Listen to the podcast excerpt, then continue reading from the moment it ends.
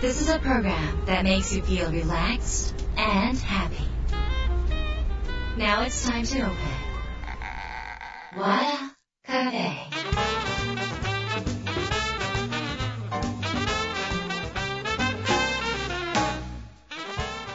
フェのオーナー和田博美です。やる気満々の人もちょっと明日が憂鬱な人も明日笑っていけるよう今夜もワクワクお届けします。改めましてこんばんは和田博美です。えーとですね今週もあのゲストをお迎えしました、えー経営コンサルタントでいらっしゃる小池公認先生です、えー私はあの今日初めてお会いするんですけれども人生が良くなる秘訣をお伺いできるんじゃないかと思って個人的に非常にワクワクしてるんですが今回はですね最新刊自分の生き方運命を変える東洋哲理2500年の教えについてお話を伺ってます、えー、と小池公認先生は密教アジャリでもいらっしゃって本当になんかこの厳しい修行の中でねご自身も鍛えられながらたくさんの人の、えー運命を開花させているというかね、えーいい方向に導かれているそうなんです。それはあの経営コンサルタントとしてでも個人の方に対してでもそうだと思うんですけれどもその秘訣皆さん知りたいですよね。そのまま何も知らないで生きてるよりもぜひヒントを聞きたいという方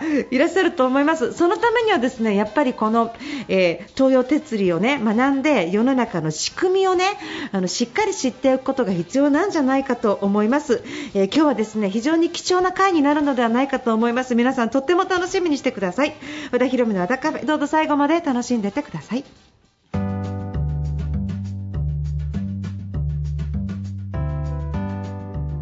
和田博美の和田カフェ今週はゲストをお迎えしました経営コンサルタントでいらっしゃる小池公認先生です。よろしくお願いします。よろしくお願いします。よろしくお願いいたします。今日はちょっと初めましてということでね。えーともうあのどんな方なんだろうと思ってちょっと緊張してたんですけど、はい。なんかすごいお若いイケメンが現れて あのちょっと私の想像こういうことされてる先生って、えおじいさんの想像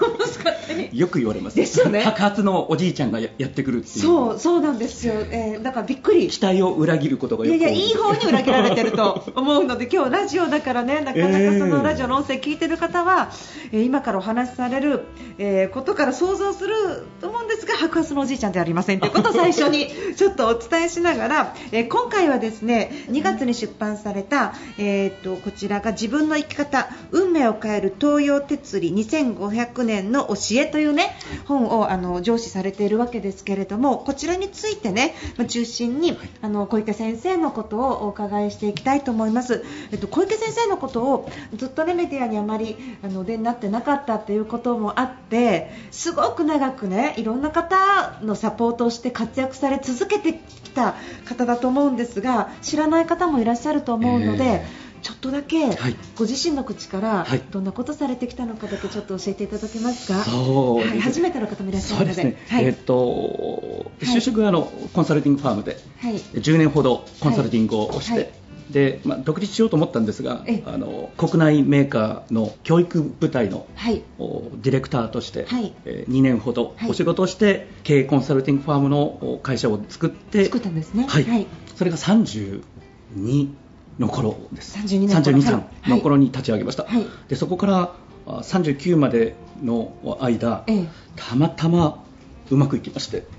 会社がガッと伸びて。会社がぐっと伸びてしまいまして、ええちょっとした小金と、ええ。ちょっとしたこう影響力を持ってすごい。しまいまして、まあ、ちっちゃいですけど、はい。でもそれにこう群がられてるのもはい。半分気づきながら、い。このままじゃまずいなと思いながら経営をし続けて、はい。はい。でかつ、まあそのまあ、キャッシュフローとかそういうはい財務を、うんまあ、財務が、うん。あのうん主体でやっていたので、はまあ、財務、まあ、怖かったんですね、借金するのが。はい。もうどんどんこう売り上げが上がってい。く分、まあ、必ず落ちていくこの怖さにこう吐血をしたり下血をしていてもしかして抱えるものも従業員とか場所とかそうですねあのあたんですやっぱり経費も増えて、そうなんです。はい。しんどくなってきて、まあ、多くの経営者の方々が多分そういう体験をされると思うんですけれども、はい。まあ、それを一挙にこう担ってしまって、ええ。でまあ、病気になり、えはい、えで会社を39の時に閉じてええ。何何社かあったんですが全部閉じて。何社も。ではい、部下に全部マーケットと権利を渡して、はい。でえー闘病生活に入って、ええでそれがたまたま実家が京都だったので、はい。京都に戻ってはい。闘病生活をして、すぐ治らなかったんですね、はい。予定よりも長く闘病がはい。動いていったので、このまま死んだ時に、まあ、多少の小金と多少のこう影響力を持ってまあいろいろやったと。うん。でもう何があと最後後悔が残るだろうかええと思ってた時に学理的な本質の探求の仕方はずっと引用語行という観点でやってきたんですが、ええまあ、その実体の修行という形で、まあ、本質を探求することを唯一やっていなかったので、はい。まあ、そこが今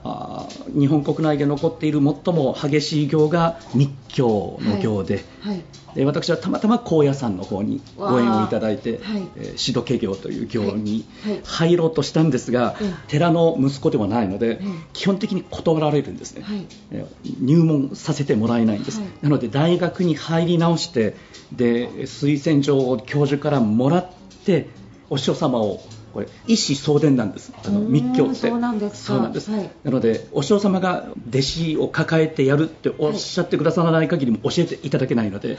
えーそれを探していただいて、えでたまたま私はあの奈良の四季山という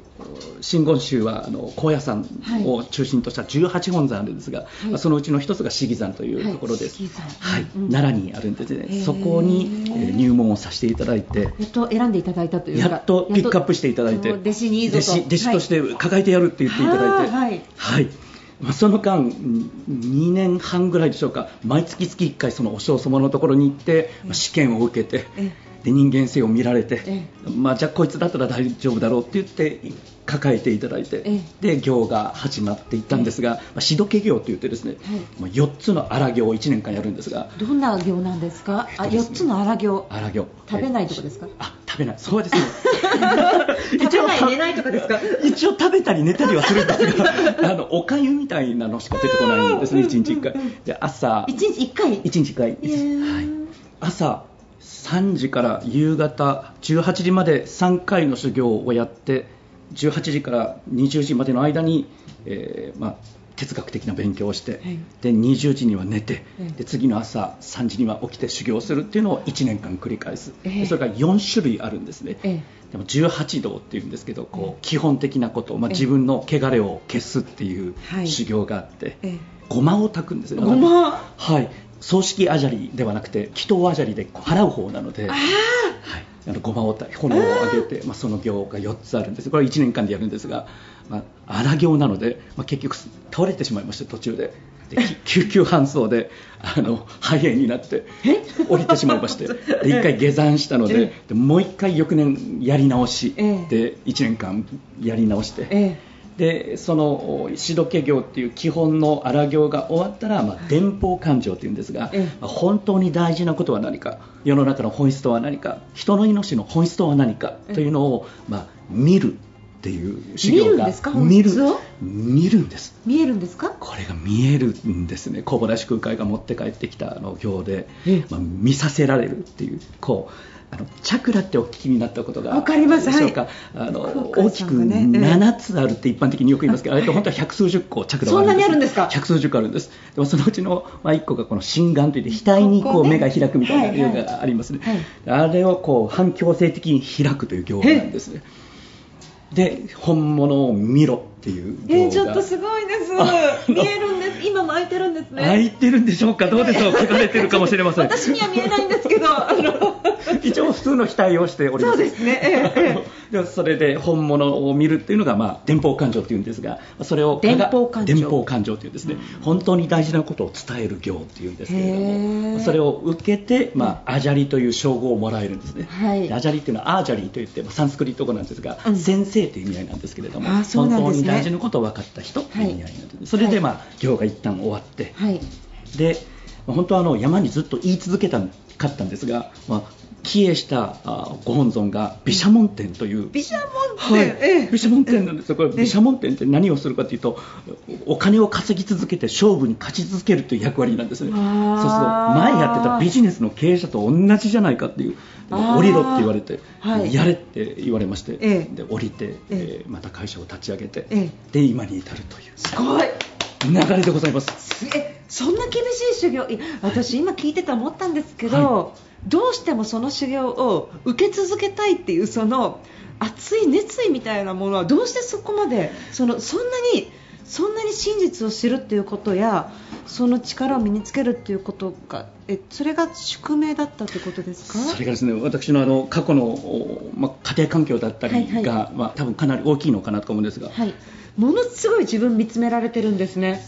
なんか普通の人間はそこまで極めて自分のことを見つめようとはしないと思うんですが、いやコーニー先生がそこまでやっぱりこう見つめられてるっていうのはその幼少期の大きなあの宿命みたいなものが非常に影響されてるっていうことですね。でもあのえっとまあ、本の中にもこう書いてあるわけなんですけれども、はい、マイナスとプラスが行き来すると、でえっとその交代でこの繰り返す。だからすぐ悪いことが起きたらいいことがあるんじゃなくてものすごく人生を引いて見た時にそのバランスがあるっていうことなわけですけど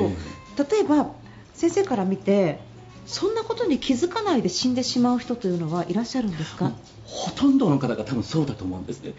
でそういうことを探求しなくても生きていけれるし一生涯が終わる方がほとんどだと思うんですけれども。あそうなんだ、はい、はい、えでも普通にその生まれ持った星があれば、えー、ここでいいことあるよとか、えー、ここでこういうラッキーがあるよっていうことは、はい普通に起こるんじゃなくて、えー、そこに開眼してなければその果実は取れないってことなんですか？おっしゃる通りです。このアップダウンプラスとマイナスのこの振り幅っていうのは、うん。うん、その方の、まあ、運気によって、はい、いい時期悪い時期っていうのはある程度あるんですけれども、はい、それがこうあり方がちゃんと意識を持ってインテンションを張っていないと、はいはい、プラスがこう1万までいく力があるのにもかかわらずプラスが2、3個しかいかないから、はい、マイナスも2、3個しかいかない。なのでプラスマイナスが非常にちっちゃいこう上下運動しかないと安定しているように見えるんですが、はいはいはい、面白くはないですよね、人生 すごく良くもないけど悪くもないっていう。でそういう方が8割、9割人生を生きていらっしゃっていてで安定があるんだけれども面白くはない。人間の成長も低いわけですよね。おっしゃる通りですね。先生、私、人生むちゃむちゃジェットコースターです。でも私ね神様にねもうね神様ねジェットコースターいいからもういいと、もう学びましたって何回も神様にさっき言ってるんですけど。これですね、先生あのですねこう人生がジェットコースターの方々って当然、感性の法則ありますから 1回アップダウンのスピードが出るとずっと出ちゃうんですなので、もういいっていうのはこれ死ぬまでないですね。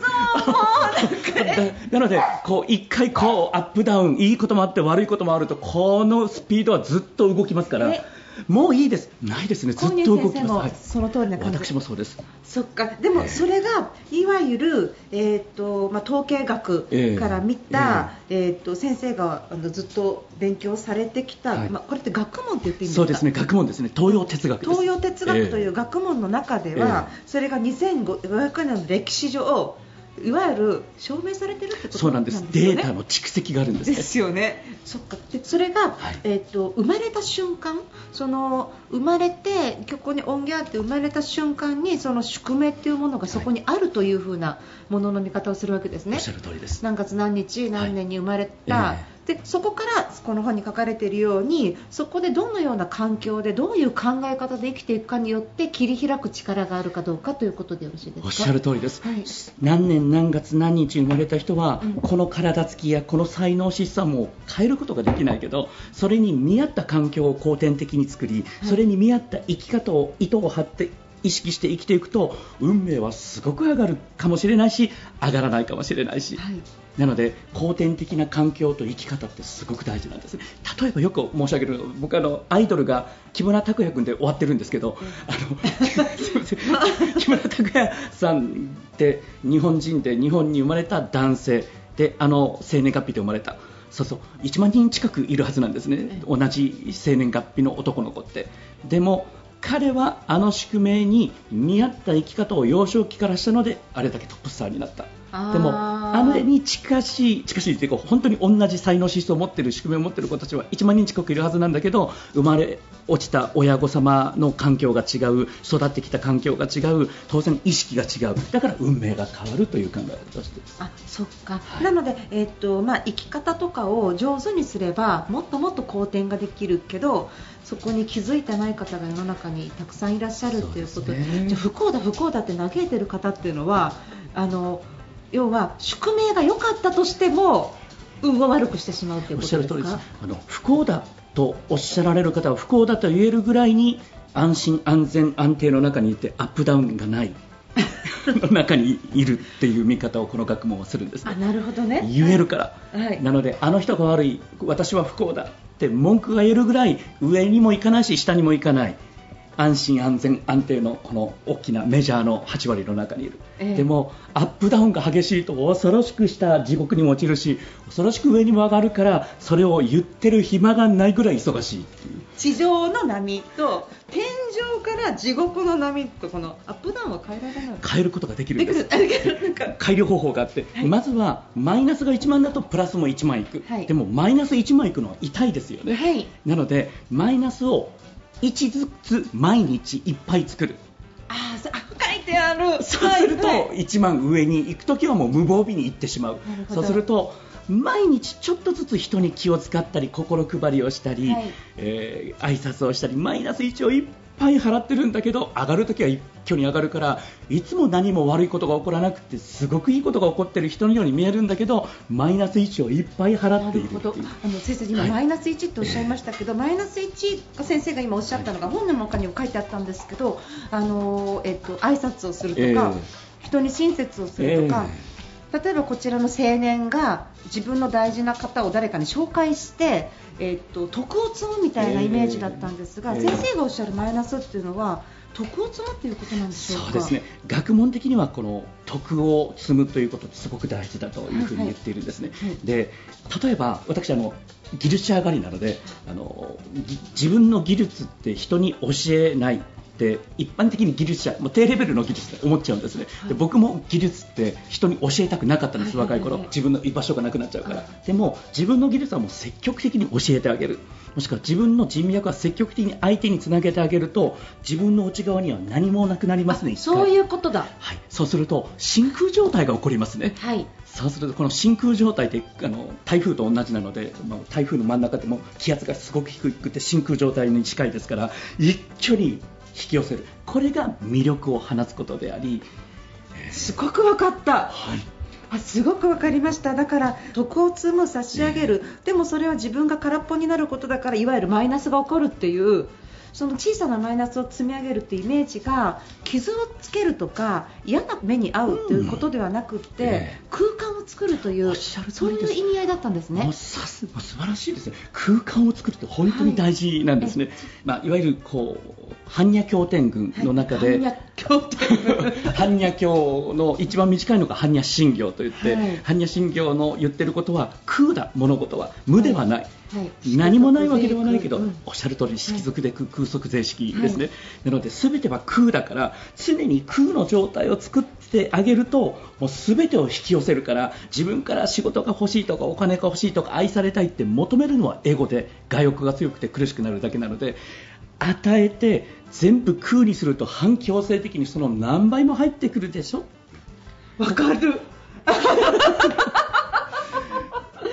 そのことが分かっていると人に尽くす優しい言葉を与える人脈をつなげてあげる、ね、もう全然普通にできちゃいますね。こちらの本で、はい、あの青年とね、えー、対話されてて青年が営業マンじゃないですか、えー、私も営業やっていたので、えー、すごく共感したことがすごくたくさんあって、あの人に尽くしていくとか、優しくするとか、売るんではなくて、まあ、本当に思いであの大事にしていくっていうことがこうずっと書かれていてこれまさに今現代にすごく必要なあのことであの奪い合ったりとか、えー、売りたいとか自分のノルマのために何かをやるから売れないんですよね。おっしゃる通りですね。本当になんか売りが出ちゃいますからね。我先に自分の売り上げを上げなきゃとか確保しなきゃとか我が領土を守んなきゃとかしなくても、はい、奪い合わなくても分かち合ったら共存できるものねということが分かると傷つけ合うことはしなくてもいいですね。あの今の時代ね、はい。えーコロナから始まり、えー戦争になりうん、えーそして円安になり、え物価高になり失われた20年、うん。えーお給料も上がってないというこの日本やばいんじゃない？イーロン・マスクさんがもう日本終わっちゃうよって言われてる時代をこうもっと俯瞰してみた場合今の時代がそれでも良かったって言えるその、えー哲学東洋哲学的なものの見方をちょっと教えていただけないでしょうか？基本的にデフレが20年、30年続いていて、はい。ベアが起こらない、はい。で経済が停滞している、で戦争が起こっているはい。海外では影響を受けていく、はい。はい。という日本国内の中でのある領域における陰、はい。マイナスの部分を見たときに、はい。これと同じ量のプラスがきます。来るきます、うん。必ずそれが長く続くことは絶対ないので、はい。悪いことは絶対長く続かず、、はい。いことも絶対長く続かないので、はい。今20年このデフレが続いた戦争が起こっている、はい。円安が起こった。絶対円安っても円高に絶対変わりますから、はい。必ずアップダウンが起こりますから、い。必ず日本国家は経済が上がりますし豊かさがもっと大きくなるっていうのがこの学問の分析になります。すごい。コー先生の言葉の中には希望があるんですね。で人って希望がないとやっぱり生きていけない。私もこんなに自然破壊になってどうしようとかと思うと暗い気持ちになる。うん。世界中の人が暗い気持ちになって希望を失うとこの物の見方が暗くなるのでせっかくいい風に切り開いていけるのに、うん。この力を使えない人が多くなるってことですよね。そうですね、はい。なのでいかに今この現実の事象を、最悪だって見るか常に可能性を見ているか、はい。これは自分の視座物の見方一つで変わってくるので、一つの事象おどんな時代背景どんな条件環境下でもうまくいかない人たちとどんな条件下の中でもうまくいく人たちがいてその差は何かというと頭の良さや学歴やあジョブキャリアではなくて今この瞬間の物の見方がすごく希望に満ち溢れていて、はいはい。ワクワクして可能性を見ていると常にそれが流転しますね。すごい。なんかあのこれはなんか想像とか妄想とか願望ではなくて明らかな希望なんですね。そうですね、うん、なんかそこに必ずその思いをそこに光を当てればそれがやってくるっていうあじゃあ先生の話をたくさんの人が聞いて光を見つける方法がこの学問の中にあるという感じなんですかね。私はあの親がいなくてずっと貧乏の人生を生きてきたので幼少期から夢や希望なんかなかったんですがこの学問を学んで物の見方を変えると人生が変わる。夢や希望が見えるというのが体感的にはい。見えてきたというか、はい。なので、えーよくご縁がある方とお話をさせていただくときにも夢や希望がなくて生きてる意味がわからないから死んでしまいたいって思われる方もたくさんいらっしゃいますけど、はいはいはい。死ぬっていう側面は陰と陽の表裏一体なので、はい。し死んでしまった方が楽だっていはい。うものの見方と、生きているからこそ可能性やワクワクが見れる。これはい。同じことを見ているので、はい。影を見ているか、うん。光が当たっているところを見ているか、うん。一つの事象でしかないので、はい。こちら側の視点が変わった時に今の現状は何も変わっていないのにワクワクするし可能性に満ち溢れてしまう、はい。もう生きるのが面白い。全然事象変わらないのに、はい。でこれを仏教的に悟りと呼んでいますそうなんだ。誰誰でも悟れる。誰でも悟れる。誰でも悟れる、はい。状況や環境は全く変わっていないのに、はい。体感が変わるのはそこだという。そうですよね。ねあのやっぱりその現実をいかに受け止めて、はい。そこに光を見出す、うんこれが誰にでもできる方法だ誰にでもできますね。そうですね。それには練習が必要で、はい。ある一定のお自助力自分で練習をしないと、はい。そういう見方を常にできないので、まあ、そういった練習を今一緒にしようと。じゃあ、えっとそういう練習をしたり、そういうことを学んで自分の人生のより良い生き方はい。や、えっと運命の開き方みたいなものを学びたい場合は先生のところに行けばいいんですか？そうですね。そういうことはを一緒に、えー探求をするどういうなんか勉強会みたいなのがあるんでそうです。すかあの、はい。公認塾という名前で、公認塾。はい。はい。オンラインと月1回どこか日本のどこかで、えー先生なお生に生で。生で。わお。お会いさせていただいて、ええええ。えー一緒に探求をするというのを。そうなんですね、はい。あじゃあ先生って日本の浄化をされてるんですね。そうかどうなんでしょうなってるか いやだって先なんかここの本の中に現代の陰陽師って書いてあったし。なんかあ陰陽師だって思ってあもうなんかあそこの思いを紡がれてきたのでおそらく幼少期が不幸だったっていうこと、その不幸な星に生まれない限りこの道開けなかったのかなって今お話聞いててでもそんなことはなくて、うん、私のようにたまたま両親がいないもしくはすごく経済レイヤーが低い、はい、アウト・オブ・カーストからスタートしたっていう、はい、まあ、キャッチーなのかどうかは分からないですけど、まあ、そういったところにいなくてもちゃんとご両親がいらっしゃってちゃんとした生活をしながらも生きがいがなかったりお苦しい体験をしていらっしゃる方たくさんいらっしゃるし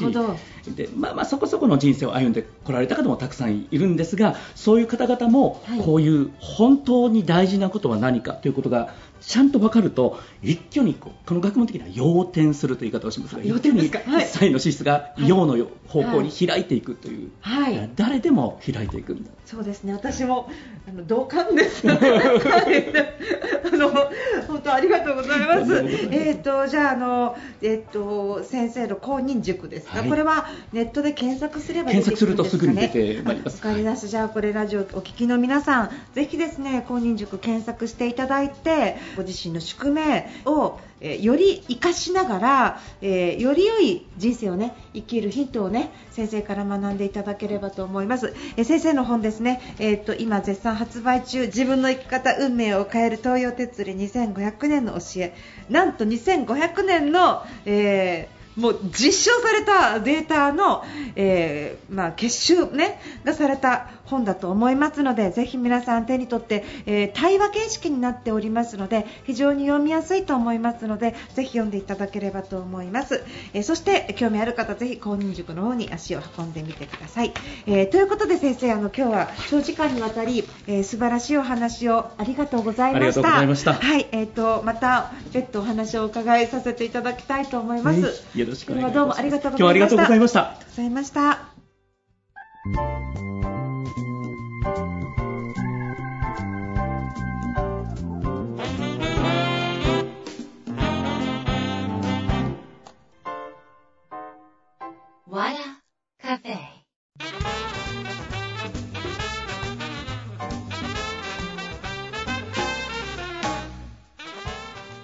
田広美の和田カフェいかがでしたか今週はえ経営コンサルタントの小池公認先生にお話をお伺いしました、えーと、本の中にはなかった、え幼少期の非常に大変苦労されていることを、えー、人生は、えー、マイナスもあればプラスもある、えー、そんな中でその、えマイナスをどうやって生かしていくというかそこでの学びをどんな風に捉えていくかということがねいかに大事か。そして、えーと、それは難しい話ではなく全ての方が自分の人生をもっと良くすることができる全てですね。それがどんな生まれであろうとどのような人生を今歩まれている方であろうともそれが可能だということ。そして今、えー、混沌たる世の中に私たちは生きているわけですがそんな世の中の中にも必ず希望があってその希望要はこれから必ず良くなるんだということをねしっかり言葉でいただきました。今日お聞きの皆さんですね。あ本当にこれからどうなるのかな、えー、自分はもっともっとこうリストラになったりとかお給料が下がったりとか